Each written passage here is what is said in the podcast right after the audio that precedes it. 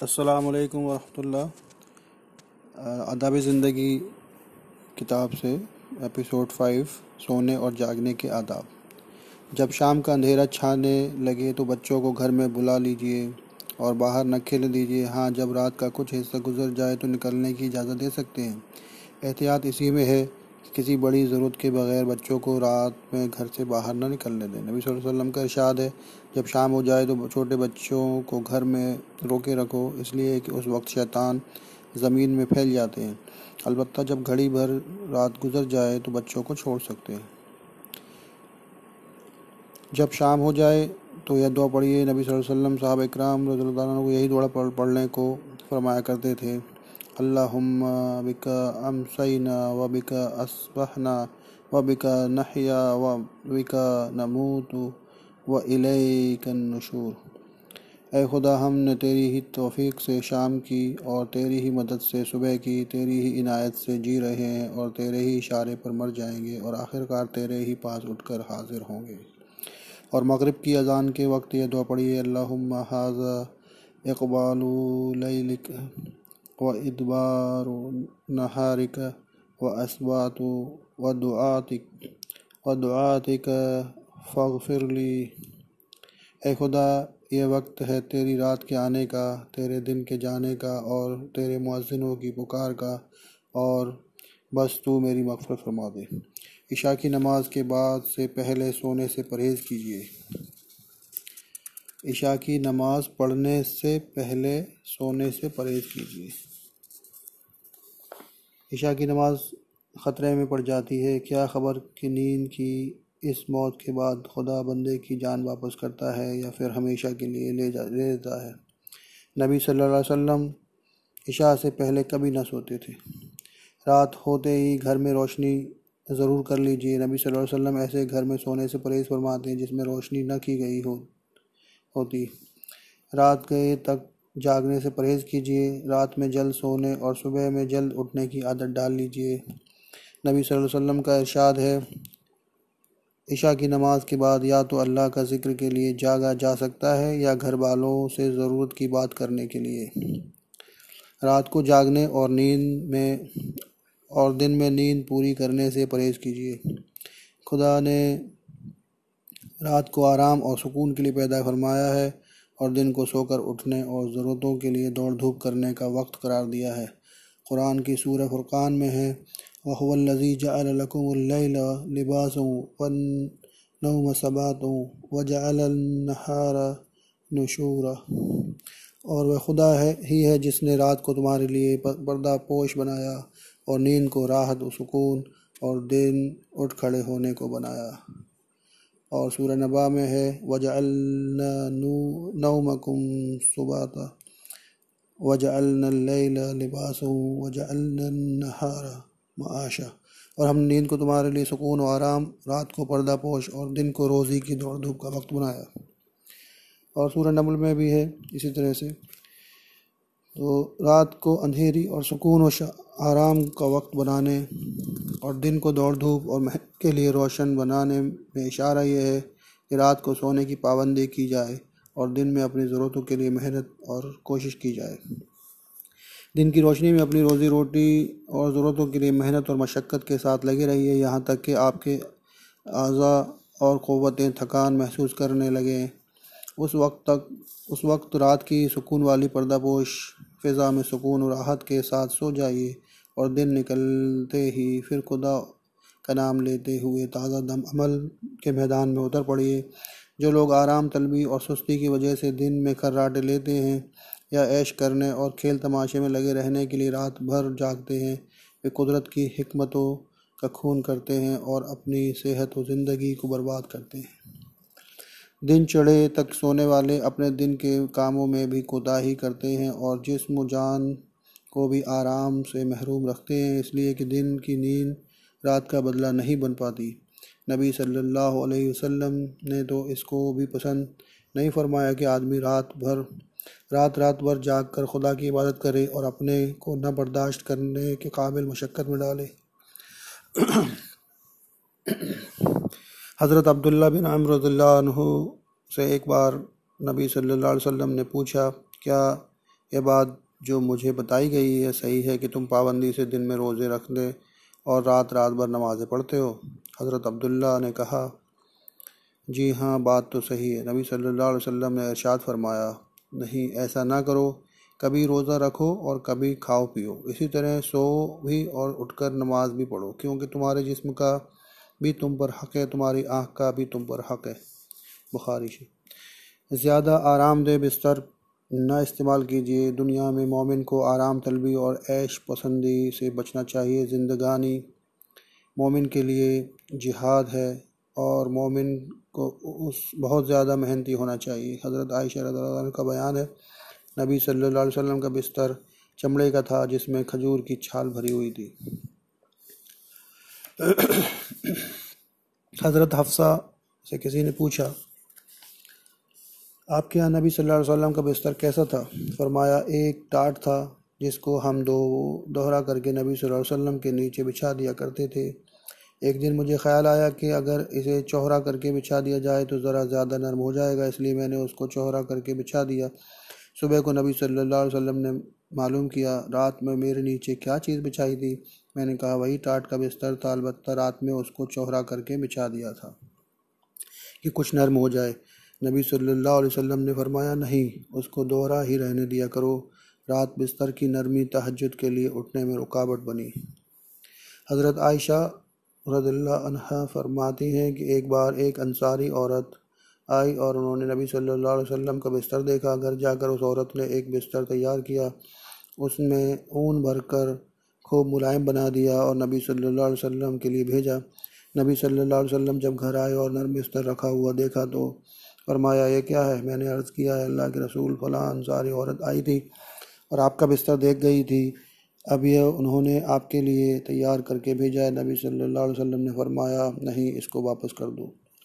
मुझे वह बिस्तर बहुत ही पसंद था, इसलिए वापस करने को जी नहीं चाह रहा था, पर नबी सल्लल्लाहु अलैहि वसल्लम ने इतनी बार कहा कि मुझे वापस करना ही पड़ा।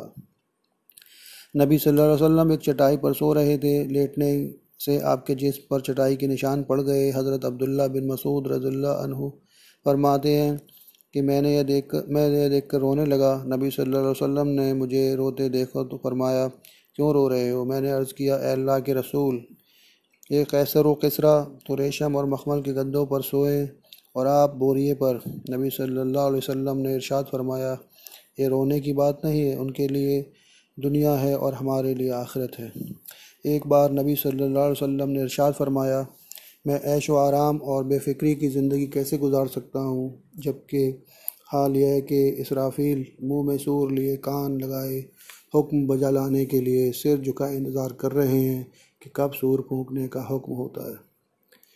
नबी सल्लल्लाहु अलैहि वसल्लम की ज़िंदगी का यह पहलू मांग करता है कि मोमिन इस दुनिया में मुजाहिदों जैसी ज़िंदगी गुजारे और ऐश करने से बचे। सोने से पहले वज़ू करके, करने का भी अहतमाम कीजिए और पाक साफ़ होकर सोइए। अगर हाथों में चिकनाई वगैरह लगी हो तो हाथों को खूब अच्छी तरह धोकर सोइए। नबी सल्लल्लाहु अलैहि वसल्लम का इरशाद है, जिसके हाथ में चिकनाई वगैरह लगी हो और वह उसे धोए बिना सो गया और उसे नुकसान पहुँचा, यानी किसी जानवर ने काट लिया तो वह अपनी तो वह अपने आप की ऊपर शर्मिंदा हो, या पछतावा करे, कि धोए बगैर सो गया था। नबी सल्लल्लाहु अलैहि वसल्लम का तरीका था कि सोने से पहले आप वज़ू फरमाते और अगर कभी इस हाल में होते हो, किसी, कभी इस हालत में सोने का इरादा फरमाते कि गसल की हाजत होती तो नापाकी की जगह को धोते और फिर वज़ू करके सो रहते। सोने के वक्त घर का दरवाज़ा बंद कर लीजिए, खाने पीने के बर्तन को ढाँक दीजिए, चिराग या लालटेन वगैरह बुझा दीजिए और अगर आग जल रही हो तो उसको भी बुझा दीजिए। एक बार मदीने में रात के वक्त किसी के घर में आग लग गई तो नबी सल्लल्लाहु अलैहि वसल्लम ने फरमाया आग तुम्हारी दुश्मन है, जब सोया करो तो उसे तो आग को बुझा दिया करो। और नबी सल्लल्लाहु अलैहि वसल्लम ने फरमाया, जब शाम हो जाए तो छोटे बच्चों को घर से बाहर ना निकलने दो, क्योंकि उस वक्त शैतान ज़मीन पर फैल जाते हैं। फिर जब घड़ी भर रात गुजर जाए तो उन्हें छोड़ दो और बिस्मिल्लाह कहकर दरवाज़ा बंद करो और बिस्मिल्लाह कहकर ही बत्ती बुझा दो और बिस्मिल्लाह कहकर ही पानी के मशक का मुँह बंद करो। और बिस्मिल्लाह कहकर खाने कहकर ही खाने पीने के बर्तन ढाँक दो और अगर ढाँकने के लिए कोई सरपोश, ढकना वगैरह मौजूद ना हो तो कोई और चीज़ से बर्तन पर, कोई और चीज़ ही बर्तन पर रख दो। सोते वक्त बिस्तर पर और बिस्तर के करीब ये चीज़ें ज़रूर रख लीजिए। पीने का पानी और गिलास, लोटा, लाठी, रोशनी के लिए माचिस, टॉर्च मिसवाक तौलिया वगैरह और अगर आप कहीं मेहमान हो तो घर वालों से बैतुलखला वगैरह ज़रूर मालूम कर लीजिए। हो सकता है कि रात में किसी वक्त ज़रूरत पर पेश आ जाए और परेशानी हो। नबी सल्लल्लाहु अलैहि वसल्लम जब आराम फरमाते तो आपके सरहाने सात चीज़ें रखी रहती। तेल की शीशी, कंघा, सुरमेदानी, कैंची मिसवाक आईना और लकड़ी की एक छोटी सी सीख जो सर वगैरह खुदाने के काम में आती है। सोते वक्त आप अपने जूते और कपड़े वगैरह पास रखिए, क्योंकि जब सोकर उठें तो तलाश न करने पड़े। उठते ही जूते में पैर न डालिए, इसी तरह कपड़े भी बगैर झाड़े ना पहनिए। हो सकता है कि जूते या कपड़े में कोई तकलीफ़ पहुँचाने वाला जानवर हो और वह खुदा न करे आपको तकलीफ़ पहुँचा दे। सोने से पहले बिस्तर अच्छी तरह झाड़ लीजिए और अगर कभी सोते से किसी ज़रूरत के लिए उठें और फिर आकर लेटें तब भी बिस्तर अच्छी तरह झाड़ लीजिए। नबी सल्लल्लाहु अलैहि वसल्लम ने फरमाया, जब, और जब कोई रात में बिस्तर से उठे और फिर बिस्तर पर जाए तो अपने लुंगी के किनारे से तीन बार उसे झाड़ दें, इसलिए कि वह नहीं जानता कि उसके पीछे बिस्तर पर क्या चीज़ आई, आ गई है। जब बिस्तर पर पहुँचें तो यह दो पढ़िए नबी सल्लल्लाहु अलैहि वसल्लम के ख़ास खादिम हज़रत अनस फरमाते हैं कि जब आप बिस्तर पर तशरीफ़ ले जाते तो यह दो पढ़ते अल्हम्दुलिल्लाहिल्लज़ी अतअमना व सक़ाना व कफ़ाना व अना फ़कम अना फ़कम मिम्मन ला काफ़ी लहू वला मुअविया शुक्र व तारीफ़ खुदा ही के लिए है, जिसने हमें खिलाया पिलाया और जिसने हमारे काम में भरपूर मदद फरमाई और जिसने हमें रहने बसने को ठिकाना, बख्शा कितने ही लोग हैं जिनका कोई मददगार, न कोई मददगार है और ना कोई ठिकाना देने वाला। बिस्तर पर पहुँचने पर कुरान पाक का कुछ हिस्सा ज़रूर पढ़िए। नबी सल्लल्लाहु अलैहि वसल्लम सोने से पहले कुरान का कुछ हिस्सा ज़रूर तलावत फरमाते। नबी सल्लल्लाहु अलैहि वसल्लम का इरशाद है, जो आदमी अपने बिस्तर पर आराम करने के वक्त अल्लाह की किताब की कोई सूरह पढ़ता है तो अल्लाह ताला उसके पास एक फ़रिश्ता भेजता है, जो हर तकलीफ़ देने वाली चीज़ से उसके जागने तक उसकी हिफाजत करता है। चाहे वह किसी भी वक्त नींद से जागा हो। और आप सल्लल्लाहु अलैहि वसल्लम ने फरमाया, जब आदमी सोने के लिए अपने बिस्तर पर पहुँचता है तो उसी वक्त एक फ़रिश्ता और शैतान उसके पास पहुँचते हैं। फ़रिश्ता उससे कहता है, अपने कामों का ख़ात्मा भलाई पर करो। और शैतान कहता है, अपने कामों का ख़ात्मा बुराई पर करो। फिर अगर वह आदमी खुदा का ज़िक्र करके सोया तो फ़रिश्ता रात भर उसकी हिफाजत करता है। हज़रत आयशा का बयान है कि नबी सल्लल्लाहु अलैहि वसल्लम जब बिस्तर पर तशरीफ़ ले जाते तो दोनों हाथ दुआ मांग दोनों हाथ दुआ मांगने की तरह मिलाते। कुल अहद, कुल रब्बिलफ़लक और कुल रब्बिन्नास की सूरतें तिलावत फरमाकर दोनों हाथों पर दम फरमाते और फिर जहाँ तक हाथ पहुँचता, अपने जिस्म फेर लेते। सिर चेहरे और जिस्म के अगले हिस्से से शुरू फरमाते और आप तीन बार यही अमल करते।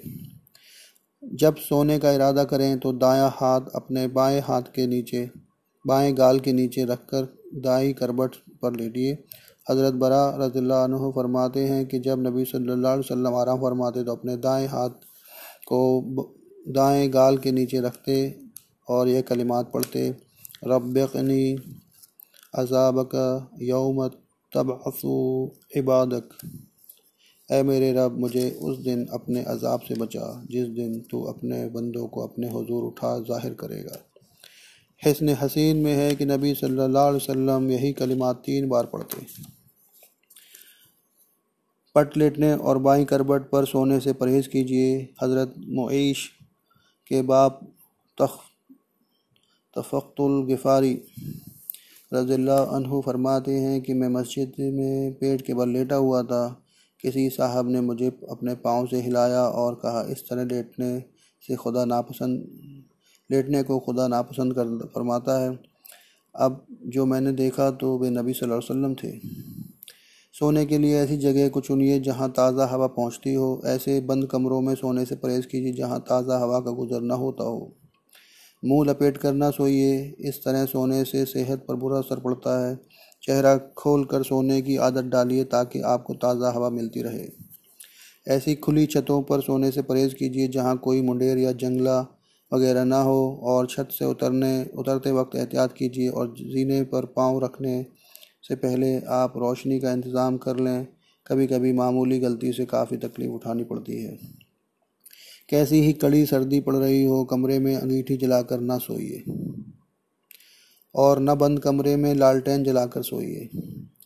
आग जलने से बंद कमरों में जो गैस पैदा होती है, वो सेहत के लिए काफ़ी नुकसानदेह है, बल्कि कभी कभी तो इसमें जान का ख़तरा भी पैदा हो जाता है और मौत हो जाती है।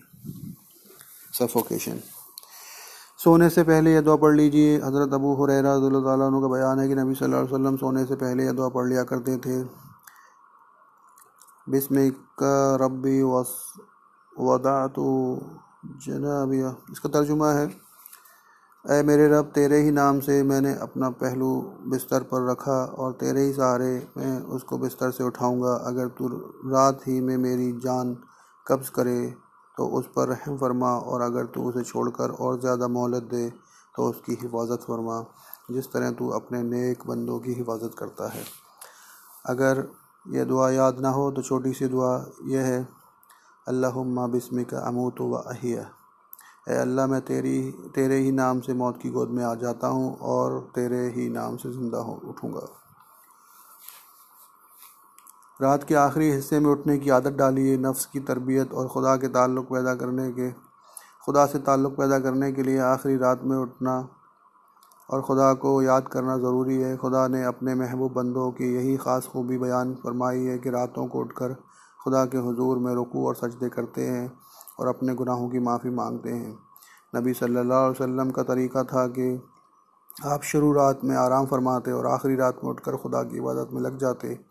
नींद से जागने पर यह दुआ पढ़िए अल्हम्दुलिल्लाहिल्लज़ी अहियाना बअदमा अमातना व इलैकन्नुशूर शुक्र तारीफ़ खुदा ही के लिए है, जिसने हमें मुर्दा कर देने के बाद ज़िंदगी से नवाजा और उसी के हुजूर उठकर हाज़िर होना है। जब कोई अच्छा ख्वाब देखें तो खुदा का शुक्र अदा कीजिए और उसको अपने हक़ में खुशखबरी समझिए। नबी सल्लल्लाहु अलैहि वसल्लम का इरशाद है, अब नबूबत से, में से खुशखबरियाँ, बशारतों के सिवा कुछ बाकी न रहा। लोगों ने पूछा, बशारत का क्या मतलब है? फरमाया अच्छा ख्वाब। और नबी सल्लल्लाहु अलैहि वसल्लम ने यह भी फरमाया कि तुम में से जो ज़्यादा सच्चा है, उसका सब ख्वाब भी ज़्यादा सच्चा होगा। और आपने हिदायत भी फरमाई जब कोई अच्छा ख्वाब देखो तो खुदा की हमदसना करो और उसको बयान करो और दोस्तों से ही बयान करो।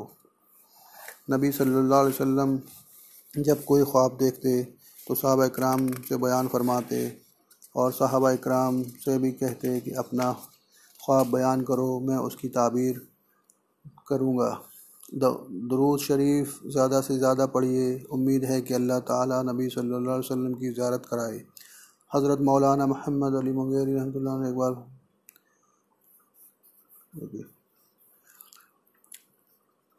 और इसी तरह से जब कभी खुदा न करे, कोई नापसंदीदा और ड्रावना ख्वाब देखें तो हरगिज़ किसी से बयान न कीजिए और अपने और ख्वाब की बुराई से खुदा की पनाह मांगिए। खुदा ने चाहा तो उसकी बुराई से बचे रहेंगे। हज़रत अबू सलमा रज़ी अल्लाह फरमाते हैं कि मैं बुरे ख्वाबों की वजह से अक्सर बीमार पड़ जाया करता था। एक दिन मैंने हज़रत अबू कतादा रज़ी से शिकायत की तो उन्होंने मुझे नबी सल्लल्लाहु अलैहि वसल्लम की यह हदीस सुनाई। अच्छा ख्वाब खुदा की ओर से होता है और तुम में से कोई अच्छा ख्वाब देखे तो अपने मुखलिस दोस्त के सिवा किसी और से बयान न करे और कोई बुरा ख्वाब देखे तो कतई तौर पर किसी को न बताए। बल्कि जागते ही रजीम पढ़कर तीन बार बाईं तरफ़ थुकतार, थुतकार दें और करबट बदल लें तो वह ख्वाब की बुराई से बचा रहेगा। अपने जी से गढ़कर झूठे ख्वाब कभी ना बयान कीजिए। हज़रत अब्दुल्ला बिन अब्बास रज़ी का बयान है कि नबी सल्लल्लाहु अलैहि वसल्लम ने इरशाद फरमाया, जो ख्वाब देखे बिना अपनी ओर से गढ़ गढ़ कर बयान करेगा, उसको ये सज़ा दी जाएगी कि जो जौ के दो दानों में ग्रह लगाए और वो ऐसा कभी ना कर सकेगा। और नबी सल्लल्लाहु अलैहि वसल्लम ने इरशाद फरमाया बहुत बड़ा बुहतान है कि आदमी ऐसी बात कहे जो उसकी आँखों ने नहीं देखी। जब कभी कोई दोस्त अपना सब, अपना ख्वाब सुनाए तो उसकी अच्छी ताबीर दीजिए और उसके हक़ में दुआ कीजिए। एक बार एक आदमी ने नबी सल्लल्लाहु अलैहि वसल्लम से अपना ख्वाब बयान किया तो आपने फरमाया अच्छा ख्वाब देखा है और बेहतरीन, बेहतर ताबीर होगी। नबी सल्लल्लाहु अलैहि वसल्लम आमतौर पर फ़जर की नमाज़ के बाद पालती मार कर बैठ जाते और लोगों से फरमाते कि जिसने जो ख्वाब देखा हो बयान करो और अपना ख्वाब सुनने सुनने से पहले ये लफ्ज़ फरमाते, खैरन तलफ़ू व शर्र व खैरन इसका तर्जुमा है, उस ख्वाब की भलाई तुम्हें नसीब हो और उसकी बुराई से तुम बचे रहो। हमारे हक में भलाई और हमारे दुश्मनों के लिए बबाल हो और हम दो शुक्र खुदा की ही के लिए है, जो तमाम दुनिया का पालनहार है। कभी सपने में या ख्वाब में डर जाएँ या कभी परेशान करने वाले ख्वाब देखकर परेशान हो जाएँ तो डर और परेशानी दूर करने के लिए दुआ पढ़िए और अपने होशियार बच्चों को भी यह दुआ याद कराइए। हज़रत अब्दुल्ला बिन आमर बिन आस रज़ी कहते हैं कि जब कोई ख्वाब में डर जाता या परेशान हो जाता तो नबी सल्लल्लाहु अलैहि वसल्लम उसकी परेशानी दूर करने के लिए ही दुआ फरमाते। जिसका तर्जुमा यह है, मैं खुदा ही के लिए कलमों की पनाह माँगता हूँ। उसके गज़ब गुस्से से, उसकी सज़ा से, उसके बंदों की बुराई से, शैतानों के बस बसों और इस बात से कि वे मेरे पास आए। जजाकल्ला खैर। अल्लाम वरहमल वर्का